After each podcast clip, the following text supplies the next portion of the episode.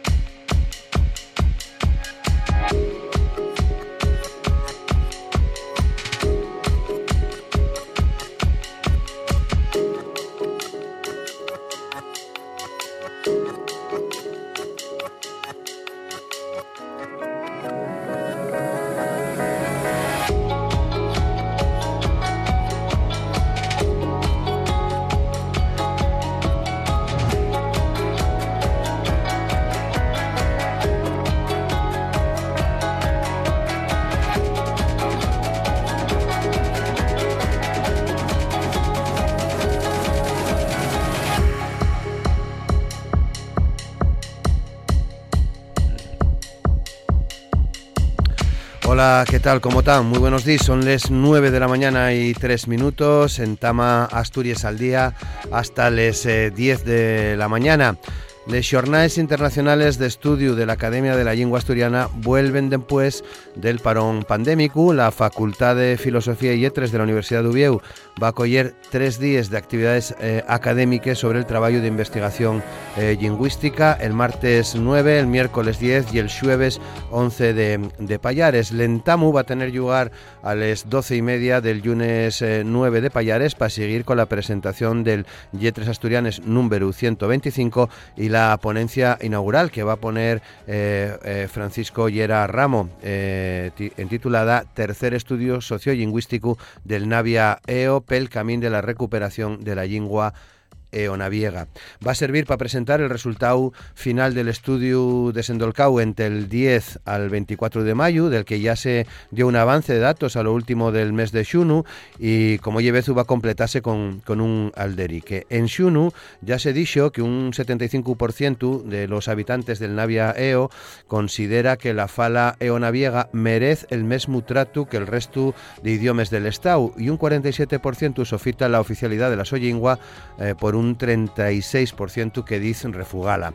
Otros datos destacados del estudio son que tres de cada cuatro habitantes del lugar tienen el sentimiento de ser asturiano hasta la médula, con un 18% que se considera eh, asturiano, pero también gallego. La opción asturiano y gallego escoyola un 7%, gallego, pero también asturiano un 1% y otras posibilidades un 4%.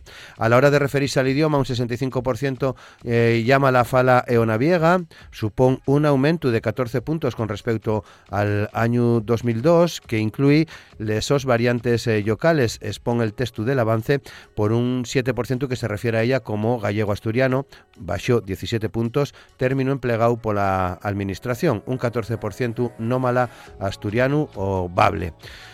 Volviendo al programa de Les Jornales de Estudio, Claudia Martins de la Universidad de Aveiro va la ponencia eh, o capital eh, traudotológico do mirandés y van case tres comunicaciones, las traducciones de literatura oral, oportunidades y retos de Jean Xosé Lajo, la traducción al asturiano de Retorno a Tagenaga, eh, a Tagenata, eh, notes para análisis de Héctor García Gil y breve panorama de la traducción del francés de Xandru Martino. Para afinar la jornada, Reglindis de Rieder, profesora de la Universidad de Estocolmo, va a hablar de la importancia sociolingüística de la traducción audiovisual. Les dos eh, restantes, la del miércoles y la del jueves, eh, van desenvolcarse en Amay por la tarde. Eh, Antonio Pamies, de la Universidad de Granada, va a abrir el miércoles eh, con la ponencia El principio de imbricación recurrente en la fraseología de, las lenguas románicas. Una hora después van a tener lugar las comunicaciones que tienen y que van a, presentar Adrián Martínez Espósito, o Víctor Suárez. Yorian Cueto también va a presentar una ponencia, el nomenclator de los seres vivos, y después Aurelio González Obies de la Universidad de Oviedo va a dar la ponencia El retorno a la infancia en la poesía de Asturias. El jueves, Vicente Josep Escartí de la Universidad de Valencia va a poner una ponencia de la traducción al original de las Asturias del siglo XXI a la Valencia del siglo XV, para seguir también con otras eh, comunicaciones de las que vamos a eh, hablar en este programa eh, de hoy viernes.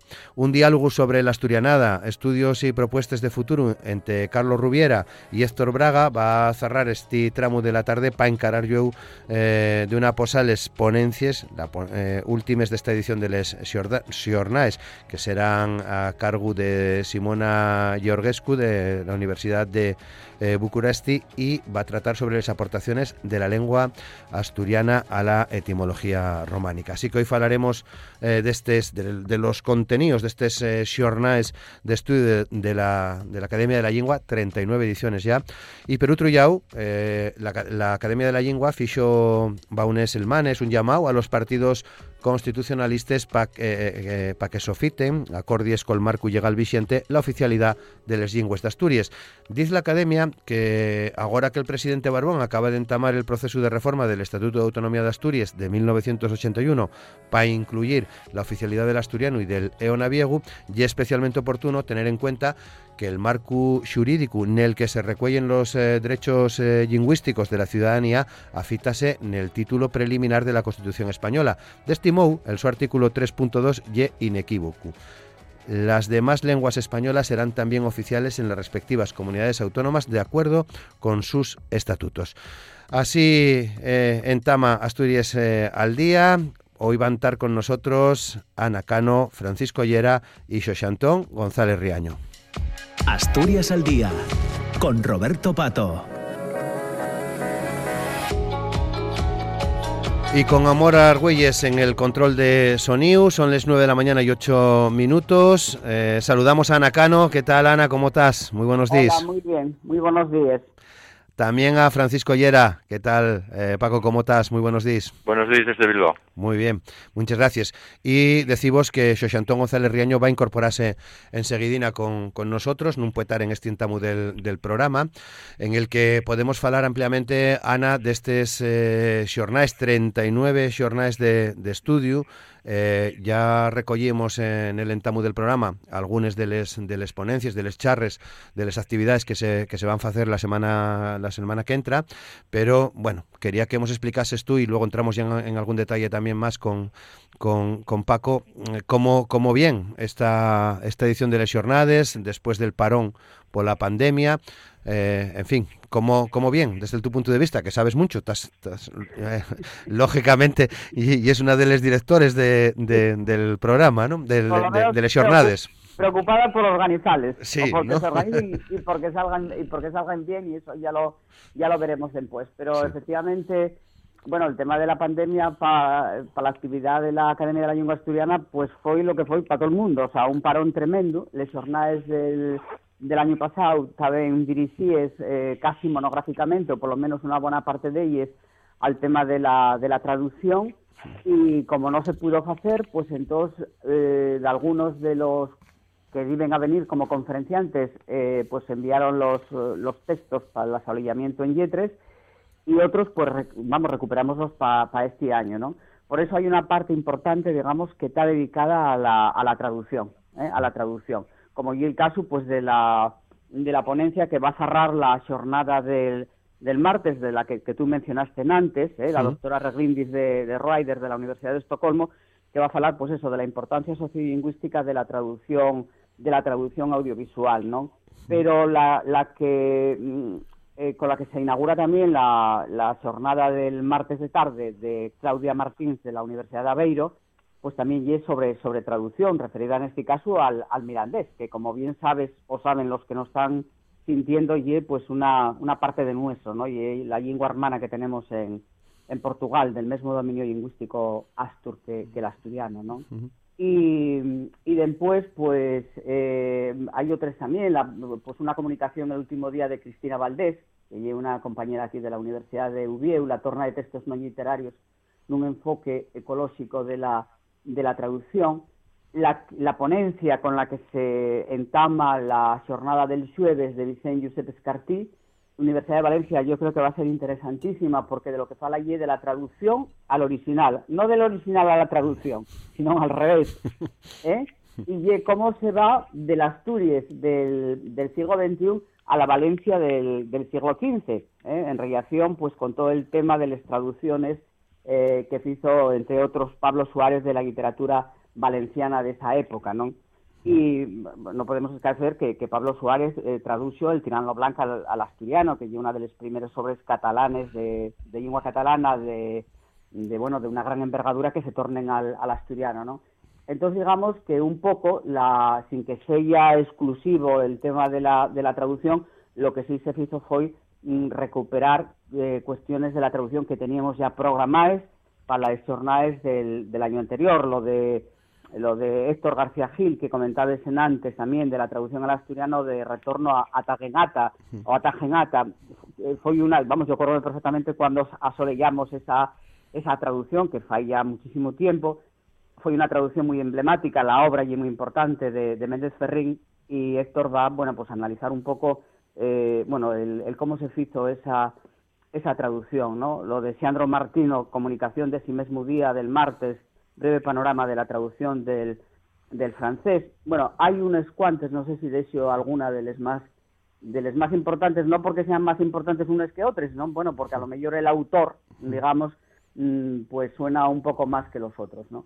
Y, y después, aparte de estas cuestiones de la, de la traducción, pues eso complementase con, con otras de, de, digamos, de temática eh, más variada. Yo quisiera destacar también la, la conferencia de Simona Georgescu, que con la que vamos a cerrar eh, les jornales de la Universidad de Bucarest, eh, que viene a hablar de, pues, de la importancia que tiene la, la lengua asturiana para la etimología románica. ¿eh? Y en este sentido, pues no podemos escadecer que, bueno, acabamos de finar la, la publicación pues de lo que yo siempre digo que es la, la, la obra cimera ¿no? de la filología asturiana, por lo menos hasta este momento, eh, que lleve pues, el diccionario etimológico de la lengua asturiana de, de García Arias. Entonces, digamos que el trabajo de la, de la academia, el trabajo filológico, pues mm, a lo largo de todos estos años yo creo que tiene, eh, bueno, que algamó un autor equiparable pues al de cualquier lengua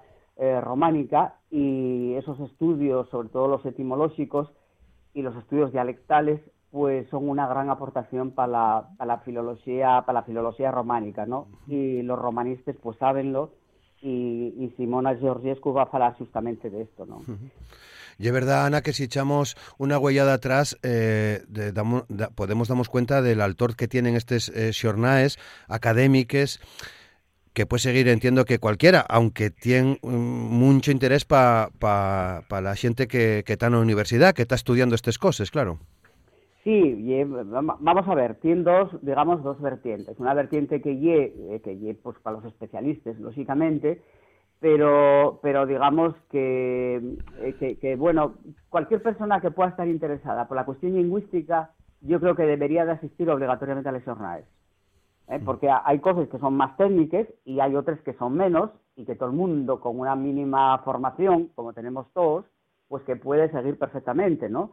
Y después, eh, bueno, pues ahí, falabes antes del, del diálogo que tenemos programado para el jueves entre Carlos Rubiera y Héctor Braga, y Héctor Braga sobre la sobre la tonada asturiana, ¿no? Sobre la asturianada. Y, y yo creo que ahí la conjunción o la intervención de esas dos personas, ¿eh? Carlos Rubiera falando del anovamiento de la, de la asturianada y Héctor Braga de la, de la historia de esa Mm, de esa, de esa asturianada y después ellos van a interpretar los dos una pieza, yo creo que va a ser la que muy, muy interesante y muy al algame de, de, todo el mundo que tenga un mínimo de sensibilidad y de interés por la, por la, por la cultura asturiana, ¿no? Sí, está claro. Y lo mismo, y lo mismo, yo creo que va a ser muy interesante también la presentación de, de Llorian Cueto del nomenclator de los seres vivos de, de Sabencia, que ya la Sociedad Asturiana de las Ciencias, por lo que tiene digamos, de, de anovamiento del léxico eh, científico. Entonces yo creo que, que bueno, hay un poco de, de todo, ¿no? No voy a hablar ya de, de, la, de la conferencia de, de Yera Ramo, que nos la va a explicar el después. vamos a hablar con él ahora, sí. Claro, por eso. Entonces, eh, quiero decirte que hay cosas, unas son más, más técnicas y otras menos, pero vamos, cualquier persona con una formación mediana interesada por la cuestión lingüística, yo creo, sinceramente, que debería ser de obligada asistencia. Sí, sí me prestaba eh, que comentases de qué de las comunicaciones de Adrián Martínez, de Ignacio Galán y de, y de Víctor Suárez, ¿no? Sí, sí, sí, sí, vamos, sin ningún tipo de problema y además mm, encantada. Eh, Adrián Martínez es un antiguo alumno de la Facultad de Filología, fue alumno nuestro que está ahora, eh, bueno, trabajando en un proyecto de investigación sobre Fernán Coronas, y él hizo un trabajo conmigo eh, sobre el Appendix Provi. El Appendix Provi es eh, uno de los textos escritos en lo que podemos llamar latín eh, vulgar. Bueno, y en realidad un texto donde el autor corrige, digamos, los, ¿cómo diría?, los defectos que la gente cuando falaba latín o cuando usaba el latín cometía. Con lo cual, mm, a partir de esas faltes que, que él intenta corregir, o que se intenta corregir en esta obra, pues eh, claro, ahí aparecen muchos de los trazos que vamos a topar después en las lenguas, en lenguas románicas, o sea que hay una fonte eh, importantísima para la conocencia de las lenguas románicas. Y Adrián Espósito lo que analiza ahí y, eh, bueno, pues algunos de esos gloses del, del Appendix Provi en relación con los resultados que tenemos en las lenguas de la península, las lenguas occidentales, o sea, fundamentalmente asturiano, gallego, eh, castellano, portugués. Y después Ignacio Galán pues fala de redescubriendo a la, a la poeta Felisa de la Santolaya, en este caso y una cuestión de literatura, que hay otras de literatura, como y la ponencia de Aurelio González Obies, que zarra la, jornada del, del, miércoles y que va a, falar del retorno a la infancia en la poesía de Asturias. Y después, eh, dentro del apartado de las comunicaciones, Víctor Suárez Piñero fala de los asturianismos en los diccionarios de la Real Academia Española. Yo misma, vamos, eh, hay unos cuantos años escribí un artículo que presenté en un, o un trabajo que presenté en unas jornales de estudio y que después se publicó justamente sobre el mismo tema. O sea, yo tuve la santa paciencia de leer cuando no estaba informatizado ni nada semellado el diccionario de la, de la Real Academia Española, de la Academia Española.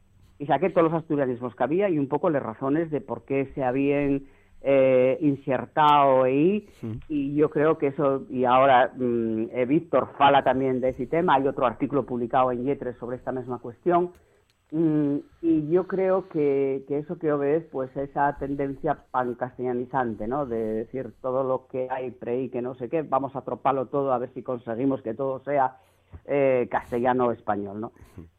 Entonces, bueno, yo creo que, que es interesante y desde yo a la lengua española no hay pasa nada porque se saquen todos los asturianismos que yo lo que tienen que hacer del diccionario de la Academia Española. Faila un poco más grande en cualquier caso, ¿no?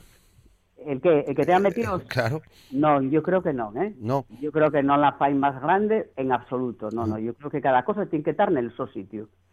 Y, al, y el español tiene una riqueza léxica suficiente sin tener que andar metiendo palabras de la lengua asturiana, como si fueran mm, elementos del, del castellano o del español o como lo queramos llamar. No, no, en absoluto. Yo creo que eso tiene que sacarlo.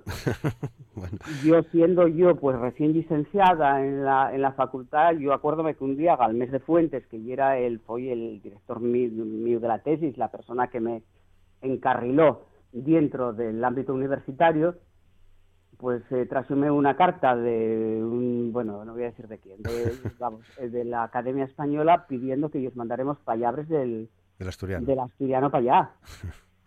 y entonces lo que eh, y entonces dirigió a mí que yo era la que estaba trabajando sobre eso para que lo hiciera para que hiciera la lista evidentemente podéis imaginaros el, que no la hiciste eh, claro no evidentemente que no la hice claro pero cómo me sentí claro. entonces lo que dice yo bueno sí no se preocupe don Álvaro ¿qué tipo de palabras? casigalina por ejemplo y dice el hombre no casigalina no con xenón entonces, claro, bueno, ese tipo de cosas. Entonces, yo creo que esto es importante y yo creo que eh, pues a la Academia Española, a no ser que sea una, una palabra castellana que proceda del asturiano, que en ese caso sí, mm. pero no las palabras asturianas que empleamos en Asturias. Mm. Bueno, Vamos a ir la, la palabra ahora a Paco. Un detalle en Amasana. ¿Todavía hay posibilidad de inscribirse? Sí, sí, sí, sí. Y además, aunque no están inscritos, si hay sitio pueden venir. Pues, vale, vale. no hay problema. Perfecto.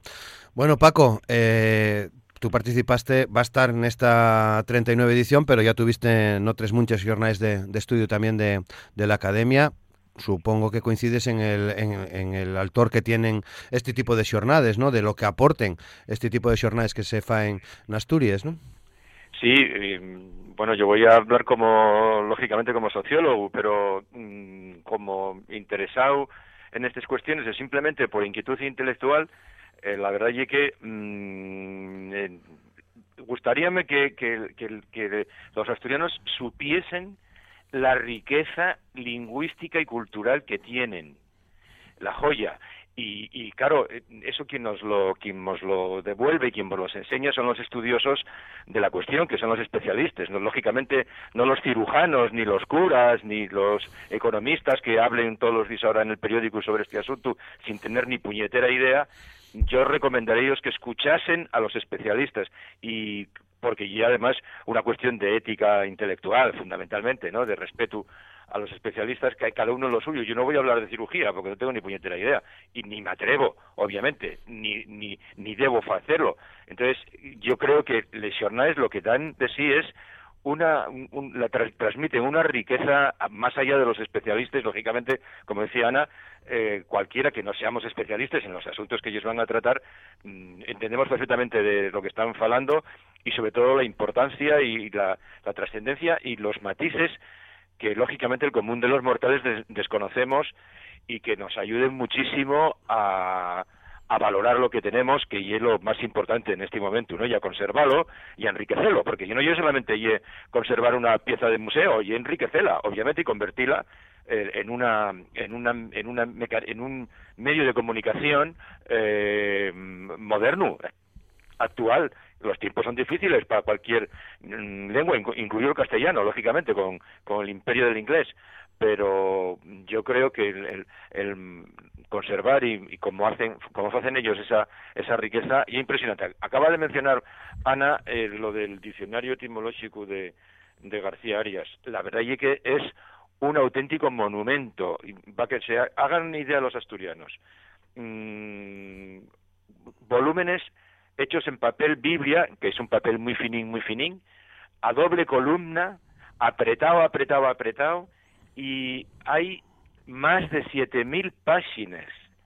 O sea, imagínense la riqueza lingüística que tenemos en Asturias. Ahora que se habla tanto de diversidad biológica y de biodiversidad, de, eh, de diversidad de todo tipo, bueno, esto forma parte, lógicamente, de la biodiversidad y esto es responsabilidad nuestra, no nos lo va a defender, ni proteger, ni enriquecer nadie que venga de fuera, y es cosa de los asturianos, y esto ya es un reto que tenemos importantísimo, ¿no? para transmitirlo a los nuestros a las nuevas generaciones a los nuestros hijos y a los nuestros nietos no está claro.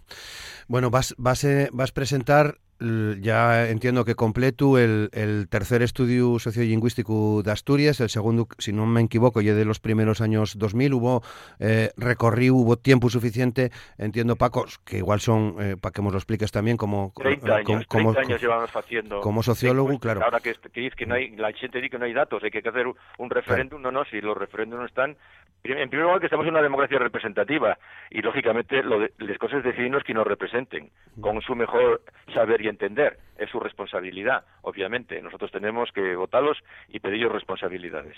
Pero de, de lo que piensan los asturianos, llevamos 30 años preguntando ellos.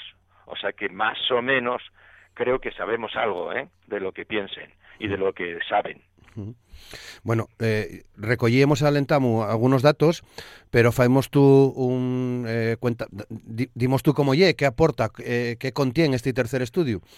Bueno, vamos a ver, lo que contiene, mm, en primer lugar hay que decir que mm, teníamos una deuda pendiente eh, con la fastera del Navia EO porque la última encuesta sociolingüística de Asturias no, no pudimos eh, hacer la encuesta en, la, en, esa zona por, por, razones de tipo presupuestario. Les muestres cuesten dinero, lógicamente, los trabajos de campo, y en aquel momento había una la, la, academia tenía una limitación económica y no, no podía no podía asumir el, el coste sin mm. perder, digamos, un poco la calidad de, de toda la muestra a, nivel asturiano, ¿no? Mm. Entonces, ya lo pudimos resolver y entonces estamos, digamos, en la... Eh, eh, y el segundo tiempo de la tercera encuesta sociolingüística que se hizo para toda Asturias el año 2017.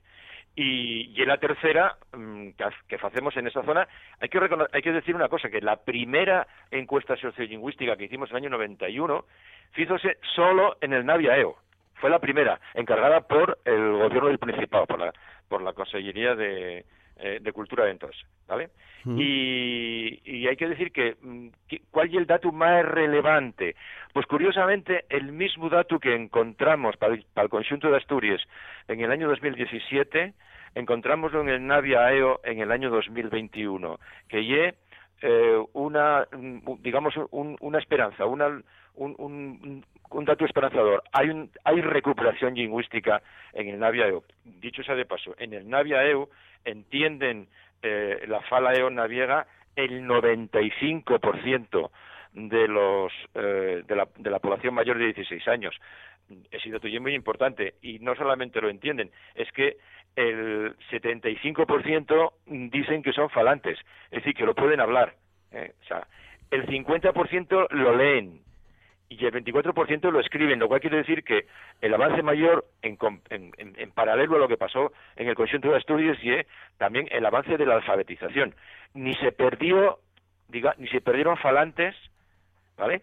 Ni se perdió, digamos, la destreza ni la práctica lingüística, pero sobre todo ganamos en alfabetización, porque no olvidemos que en este medio tiempo, obviamente, eh, está la ley de, de uso y protección y están, digamos, los, los avances de la normalización, que para, para poder proteger una lengua, lo normal es normalizarla, si no, lógicamente se despedaza, ¿no? Y eso es lo que, lo que el, el, principal resultado para mí es sí, evidentemente. ¿Mm? Qué bien. Bueno, 9 y 28. Eh, Ana, ¿a ti qué te parece este estudio? Que entiendo ya conoces también eh, en profundidad, ¿no? Sí, bueno, yo, vamos, yo creo que hay una suerte que podamos contar en Asturias con Gerard Ramo para hacer los estudios sociolingüísticos y tanto de la, del asturiano propiamente dicho como del, como de la zona del, del Navia-EO, ¿no? Y, estoy muy de acuerdo con la observación que él hizo al principio, ¿no? De tanto que se, algunos dicen que ahora que tenemos que hacer un, un referéndum sobre la oficialidad, a ver lo que la gente opina y que hay que saber lo que la gente opina, lo que la gente opina sábese y sábese con estudios rigurosos, eh, fechos ya desde, o que se vienen haciendo, eh, vamos en concreto por, por Gera Ramo, bien por encargo del gobierno del Principado o de la propia academia, desde FAI unos cuantos años, como él dice, o sea que conocemos perfectamente lo que, lo que la sociedad piensa, ¿no? Y, yo creo que, el estudio, bueno, pues mm, a mí parece que los, el, resultado de este estudio que es muy esperanzador, porque efectivamente eh, la gente del Naviaeo eh, caltienen la la fala, falenla, entiendenla y, y desde luego el tema de la alfabetización ya es importantísimo. Yo creo que, mm, que vamos, que, que tiene que ser oficial al mismo tiempo que el, que el asturiano, ¿no? Eh, bueno, eh, el otro día, supongo que lo escuchasteis, eh, en el debate sobre el estado de la mm. región, empleóse, al menos Barbón y, el portavoz de Podemos, si no me equivoco, la fala, ¿no? Así es. Sí, podría haber hecho también el secretario general del PP, que lo sabe perfectamente. Sí, aquí en el programa... y, lo escribe. En el programa Fízolo, ¿eh? Que por eso digo. Álvaro pues sí, sí. Pues por eso mm, no, no, cualquier la rareza. Eso es lo normal. Hombre, a mí que no me lo pidan porque yo la verdad que no lo sé, obviamente, ni siquiera estoy alfabetizado. Lo, que pasa es que la alfabetización en asturiano o en, o en fala de Onaviega eh, es muy fácil. ¿Por qué? Porque ya no somos analfabetos, somos, estamos alfabetizados en castellano y lógicamente estamos hablando de, de, lenguas hermanes. Por lo tanto, mm, alfabetizar va a ser un proceso facilísimo y sin mayor coste es que es eh, eh una película que algunos se monten de no sé de, a, partir de qué hombre esto no es ni euskera ni alemán y asturiano que es una lengua romance como nos explica perfectamente Ana que lo conoce muy bien y que son lenguas muy averaes que son hermanes y por lo tanto y es facilísimo transitar entre una y otra. Por eso nos, nos produce la diglosia que, nos produce cuando no están tratadas del mismo modo. Es decir, que una acaba comiéndose a la otra. Ana. Aparte, con independencia de si, de si de esto que estás comentando, Yera, que, vamos que tienes toda la razón, yo creo que no podemos escasear otra cosa. ¿eh? En el caso del, del asturiano, la gente asturiana fala más asturiano del que piensa que fala. Así es.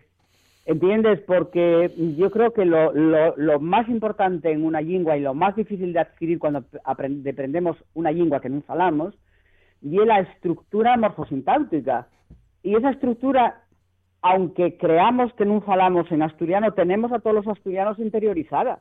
Vamos, cuando digo todos, evidentemente habrá de, de ellas excepciones, claro que les hay, ¿cómo no les va a haber? ¿Eh? Pero no tenemos nada más que ver cómo falen los asturianos que piensen que falen castellano cuando están fuera, fuera de Asturias. ¿Y qué percepción tienen? La siente que no que no llegue de, lengua materna asturiana. O sea, que llegue de lengua materna castellana o de otro tal. ¿Cómo colocamos los pronombres? ¿Cómo empleamos los tiempos verbales? ¿Cómo hacemos los posesivos siempre tónicos? Cuando empleamos el artículo del posesivo y decimos la mi hermana es enfermera, ¿qué estamos hablando? La estructura de qué lengua y efectivamente, efectivamente. Entonces, después no se trata nada más que, que, bueno, de, de, ir rellenando esa, esa red y esa estructura. Entonces, yo creo que ye, vamos, con una enseñanza de una calidad mediana, y es facilísimo. Ana, déjame que recuerde una cosa. Recomiendo yo a todos los que duden de estas cosas que mm, relean eh, la nuestra, la nuestra primera encuesta sociolingüística encargada por, la, por el gobierno del Principado, eh, y recuerda que hicimos un examen de asturiano a todos los asturianos, ¿eh? a todos, a la muestra representativa, lógicamente, con Ramón de Andrés. Preparamos unos cuestionarios, no, solamente opiniones, no, no, hicimos cuestionarios lingüísticos, un auténtico examen para ver si lo que decían ellos que, que falaban era lo que realmente falaban. Y fue, el ajuste fue perfecto. Es decir, que realmente los asturianos hablen mucho más asturiano de lo que ellos creen. yo recuerdo, yo recuerdo hace unos días en unas declaraciones de Víctor García de la Concha, el mi vecino de Villaviciosa, eh, que decía que cuando era el aguaje en la escuela el maestro decía que hablaba eh, castellano con pintes. Hombre, yo diría ya Víctor de la Concha, pero en su casa seguro que había hablaba asturiano con pintes, ¿no? Claro, yo es lo mismo hablar en casa asturiano con pintes, lógicamente, con, diglósico, que hablar en la escuela castellano con pintes, porque en la escuela no había más remedio que hablar en castellano, lo que pasa es que estábamos forzados a, tener alguna pinta, porque no, sabíamos hablar de otra manera, ¿no? es decir, que esta y la, este y el shuegu. Entonces, claro, ¿dónde está la diferencia entre casa, donde los asturianos hablen mayoritariamente en la infancia asturiano, y la escuela? Que un, uno el espacio público y el otro y el espacio privado. y ese ahí es el problema doble de la normalización social, que viene, lógicamente, de la mano de la, de la oficialidad, y la normalización lingüística, que viene de la diferenciación clara de los dos registros. Porque eso ayudamos a usar bien, el, no solamente usar bien el asturiano, es que va a ayudarnos a, saber usar bien el castellano, que me lo digan a mí, que llevo 50 años enseñando en castellano, habiendo sido, lógicamente, de, de guaje en casa asturfalante. Claro, claro. Bueno, 9 y 34. José Antón González Riaño, ¿qué tal? ¿Cómo estás? Buenos días. Pues aquí muy bien, eh, bueno, sintiendo con mucho interés eh, bueno, las intervenciones de los eh, contertulios, a los que mando un saludo y siempre se, sintiéndolo, siempre se depende de aquí. O sea que estoy encantado. Llevabas un cacho ahí, no yo os dije nada, pero yo, yo ya sabía que llevabas ahí y deseaba que escuchases un poco más para, bueno, metete ya en ambiente, ¿no? Que eh, ya falamos de les de, de estudio ampliamente con Ana, mm, eh, Paco también nos mos, mos faló de, del estudio sociolingüístico y en esta última parte queríamos, ya estamos en ello, eh, pero quería entrar un poco en, en la reforma del estatuto y, y, de la oficialidad, una cuestión de, de, de derechos y utilizaban el entamu eh, Riaño eh, eh, unos argumentos que vi en la vuestra en la vuestra página, ¿no? El llamado que hacíais a los partidos eh, constitucionalistas, si no me equivoco, va unas semanas, ¿no? A principios de octubre. Eh, ¿Cómo lo estás viendo? Todo el proceso de, de reforma estatutaria, al menos de los de lo que se está contando. Sí, bueno, eh, seguro que una cosa y es lo que lo que se está contando y otra cosa son las eh, negociaciones más discretas que están llevando adelante los eh, partidos. Pues yo creo que nos como academia, como institución, corresponde no ser optimistas, no nos queda más eh, remedio. Per primer vegada, históricamente, danse la esa mayoría cualificada de, de los tres quintos de la Junta General, 27 diputados, y de lo que se trata ahora y es que, mm, bueno, que algamen un acuerdo eh, que tiene que ser un acuerdo en el que esos eh, partidos se sientan eh, contentos y, bueno, desde ese momento, pues cabría mesmamente la posibilidad de que otras fuerzas políticas sensibles al, fecho cultural asturiano se pudieran amestar. Pero vamos, desde yo el esfuerzo de los partidos y el nuestro esfuerzo también, el de la academia en estos momentos, y el que mm, se logre eh, ese, ese acuerdo que tiene un carácter transversal, no lleve de derechas ni de izquierdas, sino que la cuestión lingüística y cultural en Asturias, sabelo muy bien, eh, yera, y una cuestión que está al margen de ideologías. Por lo tanto, hay que poner los intereses de Asturias en arriba de cuestiones eh, ideológicas o de cuestiones tácticas y algamar ese acuerdo. Nos, insisto, corresponde no ser optimistas y ayudar lo que podamos. Paco.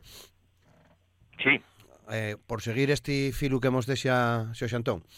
Sí, mm, vamos a ver, yo estoy muy sorprendido con, con, eh, eh, digamos, algunas de, de las argumentaciones que se están transmitiendo en determinados sectores, digamos, vamos a llamarlos tradicionales. No quiero poner ellos ninguna etiqueta ideológica porque muchos de ellos ni siquiera la tienen, ni yo la sé, obviamente, ni me interesa.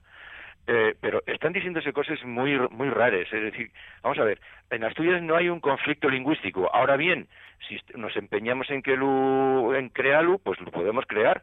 ¿Y quién lo está creando? Pues los que dicen que el asturiano no existe, que lo que existen son montones de eh, palabras desperdigadas por los pueblos y que en cada pueblo hablase de una manera distinta y que yo digo Arcín y tú dices seguramente Oricio, y, pero sabemos lo que decimos cada uno de los dos y cuando, sobre todo cuando nos ponemos a, comerlo con una botella de sidra. Eh, y sabemos hablar de lo mismo. Quiero decir que hay, hay una, serie de argumentación y sacar fantasmas apocalípticos de, de las calamidades del, eh, de planes de Egipto y del nacionalismo y de la exclusión en Asturias, ¿exclusión de qué y de quién? Por este asunto. No lo veo por ninguna parte. No está en la sociedad asturiana eso. Está en la cabeza caliente de unos pocos que, que no sé qué tienen en la cabeza ni qué ven en lo que, en lo que los rodea. Es decir, no hay ninguna amenaza. Pero claro, efectivamente, amenazando, amenazando, pues conseguimos que la gente se retraiga en, en el apoyo a esta cuestión que efectivamente es transversal.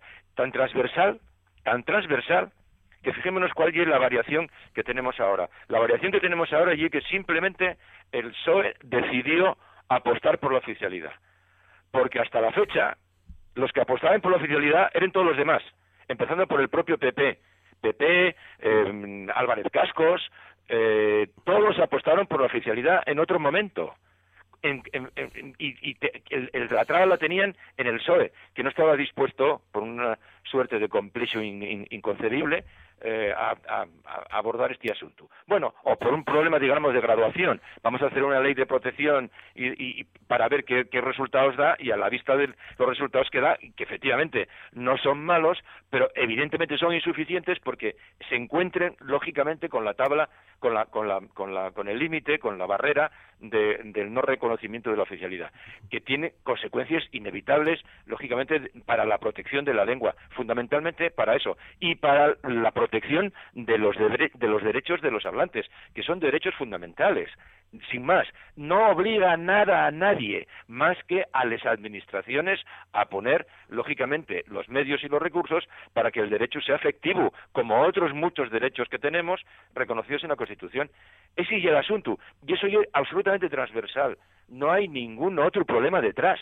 No hay un problema identitario en, identitario en Asturias, no hay conflicto lingüístico en Asturias, no hay nacionalismo en Asturias, que quede claro, y por lo tanto que no nos vengan con fantasmas ni de Cataluña ni de Euskadi, que me lo cuenten a mí, que me lo vengan a contar a mí, que llevo 50 años en Bilbao, dando clase en la universidad.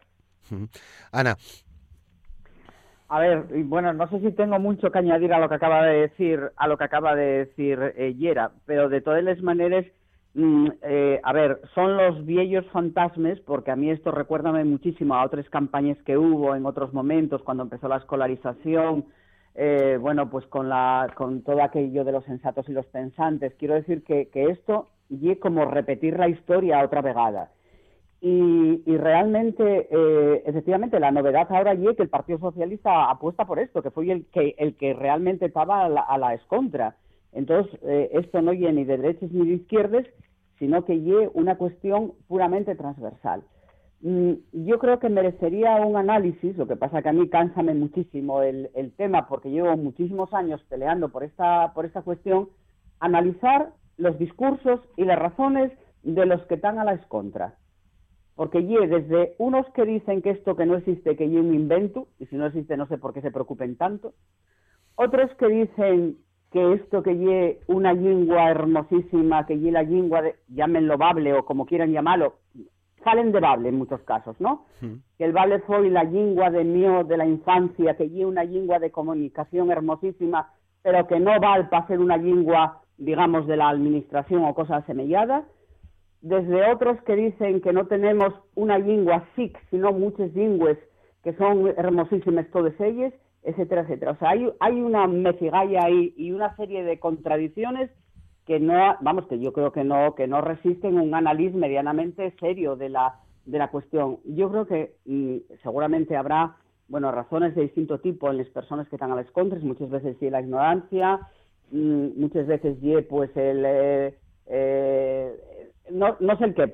yo creo que en el fondo y el complejo de inferioridad, sobre todo porque vamos, en Asturias somos todos de pueblo. Yo creo que un porcentaje altísimo de la población entamó a hablar en lengua asturiana. ¿eh? Tuviera pingarate sonón del, del castellán o de lo que fuere. Pero, pero yo creo que ye que muchos no fueron capaces de quitarse el estigma lingüístico de encima, porque que te, han, que te tean repitiendo desde que naces que lo que estás falando y un castellano mal deprendido y que realmente lo que tienes que hacer es dejar eso un y, y de aprender a hablar bien, pues bueno, claro, eso machaca las conciencias lingüísticas de los de los de los falantes y yo creo que hay mucha gente que eso no fue capaz de, superarlo. Entonces, eh, bueno, yo espero que, y, vamos, y efectivamente, hablar aquí de nacionalismo, primero y era el, el, el terrorismo, que nos acusaban de terroristas. o que íbamos a traer el terrorismo a Asturias. Después, ahora, como el terrorismo ya no lo hay, pues y el separatismo.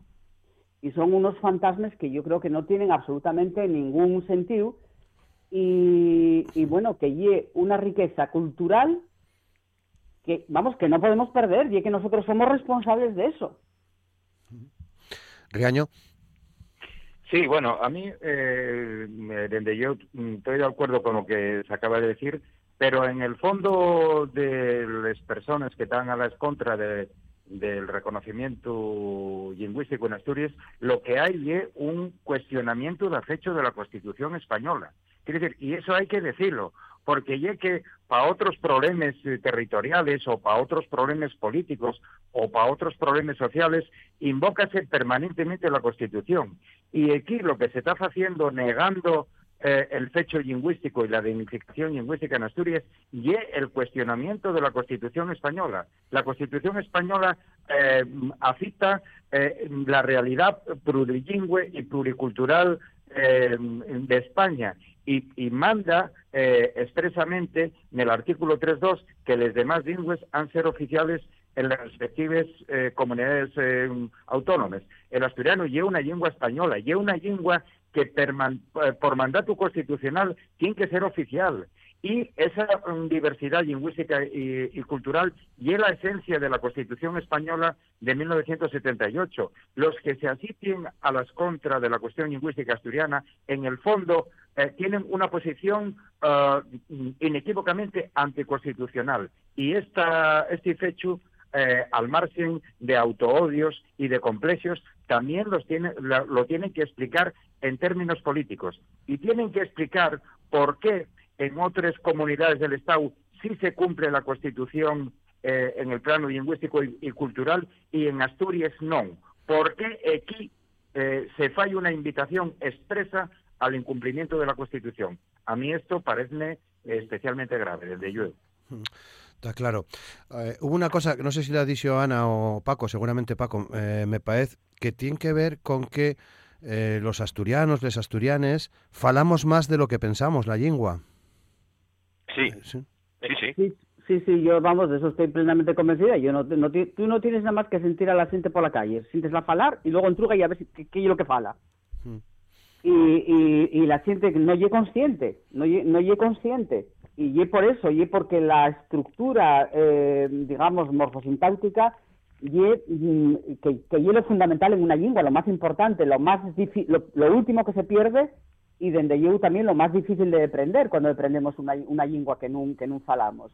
Y eso realmente la, la siente. Hay otra, hay otra cuestión, eh, que yo creo que a veces tenemos que ser optimistas porque los que llevamos muchísimos años peleando por esta cuestión no podemos caer en el, en el desánimo, donde yo, yo no pienso caer. Pero, pero y otra cuestión, cuando yo era estudiante de la, de la Facultad de Filología, mm, yo no, o sea, falar asturiano, digamos, eh, al 100%, compañeros de clase nadie. Eso no se sentía. Y, güey, hay mucha gente mozo que llega a la universidad que fala asturiano espontáneamente, sin ningún tipo de, de cortapisa, ni de problema, ni de complejo. Y que, y que no lo aprendieron tampoco en la escuela, eh, pueden estar escolarizados o no, o sea, que, que lo traen de casa, que allí la lengua materna. Entonces, en ese sentido, yo creo que se va avanzando un poco hacia la, bueno, pues perder ese miedo a, a falar, a, la normalización social. Hay muchísimo que nos queda por hacer. Y desde yo, tiene razón Riaño, esto es eh, eh, un incumplimiento de la Constitución, yo recuerdo que cuando eh, bueno, pues venían de, de los de las lenguas minoritarias o en peligros de extinción y los comités venían a, eh, España o a Asturias, me entrugaban, pero ¿por qué tienes tanto empeño en que sea oficial? Digo, y, que estamos en un país, estamos en un país donde las lenguas son oficiales o no existen.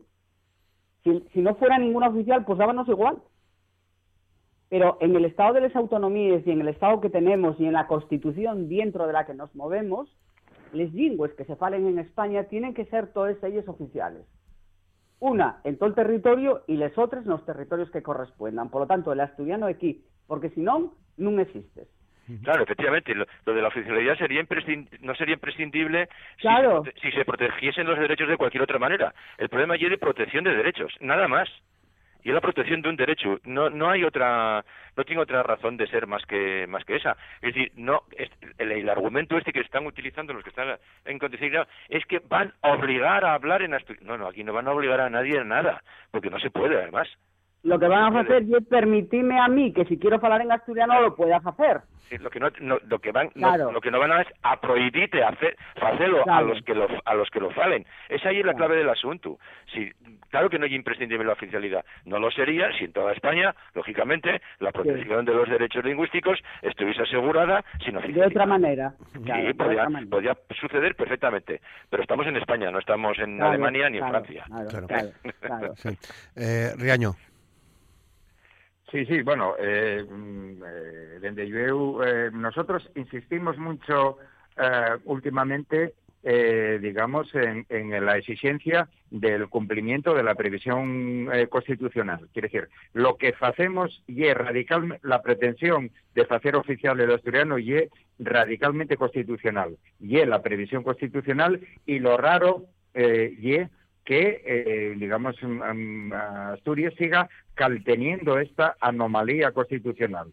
Es decir, a las contras de lo que pasa en, el resto de comunidades con lengua propia, una oficialización de las lenguas propias de la comunidad, que como en el caso de Galicia, eh, bueno, pues lleva arreglado, eh, digamos, planteamientos mm, desde el punto de vista económicos, económico muy interesante para eh, para las respectivas eh, comunidades autónomas. Quiere decir que hay estudios de la Universidad de Santiago que demuestren los beneficios económicos y la rentabilidad social y económica de la oficialización del gallego. Es decir, estudiase eh, la producción cultural vehiculada en gallego y desde IUEU, desde el punto de vista mm, económico, ese cumplimiento constitucional, aparte de garantizar un derecho, como dice eh, Yera, que es fundamental, pues también lleva eh, mm, aparellado eh, desde el punto de vista económico que en Asturias estamos deseando de ya, no solo em, por lo que eh, finca a, em, digamos, al ámbito presupuestario europeo, sino a la propia dinamización económica a nivel de una industria relacionada con la producción cultural en asturiano y desde IBEU a, fondos em, estatales que las otras comunidades recibieron en el son momento y que mm, Asturias deseó de recibir por no tener la lengua eh, oficializada. En definitiva, mm, bueno, hay eh, muchas razones sociales de, derecho, razones de tipo cultural y razones, eh, digamos, económicas que todas van en la línea de, mm, digamos, de reconocer la necesidad de la oficialización eh, de la lengua asturiana. Eso, eso y es la dinámica que se genera, eh, digamos, en todas las comunidades con lengua propia. Y, además todo lo relacionado con la marca. O sea, la marca Asturias. La marca Asturias es una cosa importante y la, la lengua, lógicamente, es una parte de la marca Asturias. Eh, y eso no nos va a cambiar, cambiar el carácter. Es decir, los asturianos vamos a ser igual de universales, igual de, de buenos anfitriones, vamos a recibir mm, igual de gente eh, foránea, etcétera, etcétera. Es decir, que no tiene nada que ver, pero vamos a potenciar la marca. La marca Asturias tiene ese componente, mm, no otro. Eh, no Eso muy bien, perdona, los, los gallegos, eh, lo de la marca Galicia en, gallego. Y, vamos, y yo creo que, que no hay más que comparar, a los que argumenten esto, eh, que comparar el desarrollo económico de Galicia, de Euskadi y de Cataluña y de Asturias, que se comparen. Eh, que iba a decir yo que no tenemos ya tiempo, son las 9.53, pero eh, echando una huellada a las producciones audiovisuales, al sector audiovisual, a la industria cultural en general, en Galicia, en, Euskadi y en, y en Cataluña, puede ser una buena muestra, eh, Paco. Sí, claro, evidentemente. Vamos a ver, la, industria cultural y una industria que tiene muchas dimensiones. Y obviamente la, dimensión bilingüe forma parte de esa industria cultural. Y entonces hay algo que se, que, se queda, como en muchas otras cosas, que se queda corto, no solamente la marca en general, pero ese hay otro componente importantísimo. Es decir, que, claro, ¿cómo lo van a interpretar algunos? Bueno, esto llega, eso es el chiringuito, están pensando en el negocio de unos pocos. Bueno, vamos a ver, eh, el negocio de una comunidad ¿eh? y la, estructura productiva de una, comunidad está hecha de muchos pocos. ¿Eh? Lo que tiene que abrirse al máximo. Y esto no va a cerrar la puerta a nadie. Que no nos equivoquemos. Esto no cierra la puerta a nadie. Abre más puertas. ¿Eh? Sí, sí. Yo no sé cómo se puede argumentar que como consecuencia de si el asturiano es esa lengua oficial, vamos a tener menos estudiantes extranjeros en la Universidad de Qué tontería, qué tontería. Vamos, y que no tiene ni pies ni cabeza. Vamos, ni pies ni cabeza el tema. Ni pies ni cabeza. Y que el bilingüismo no puede ser asturiano-castellano, sino asturiano-inglés, sino castellano en asturiano tiene una palabra. Ese tipo de argumentos en asturiano tiene una palabra. Se, llámase babayada. Sí, lo que yo no sé es por qué no proponen inglés-chino como bilingüismo. Mm. Ya. Bueno, 9 y 54. Hay un asunto que me prestaba mm, ya para ir acabando, que se mencionó varias veces, que tiene que ver con la, con la siente mozo, decía Loana, para que también lo decía Paco.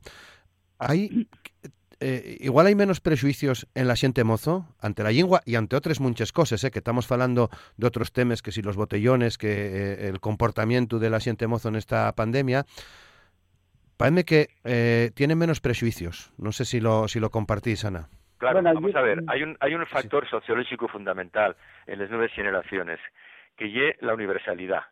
Es decir, las nuevas generaciones tienen muchísimo más contacto, ah. incluso físico, eh, con el mundo mundial, es decir, con el mundo global, con lo que lo, rodea, ¿eh?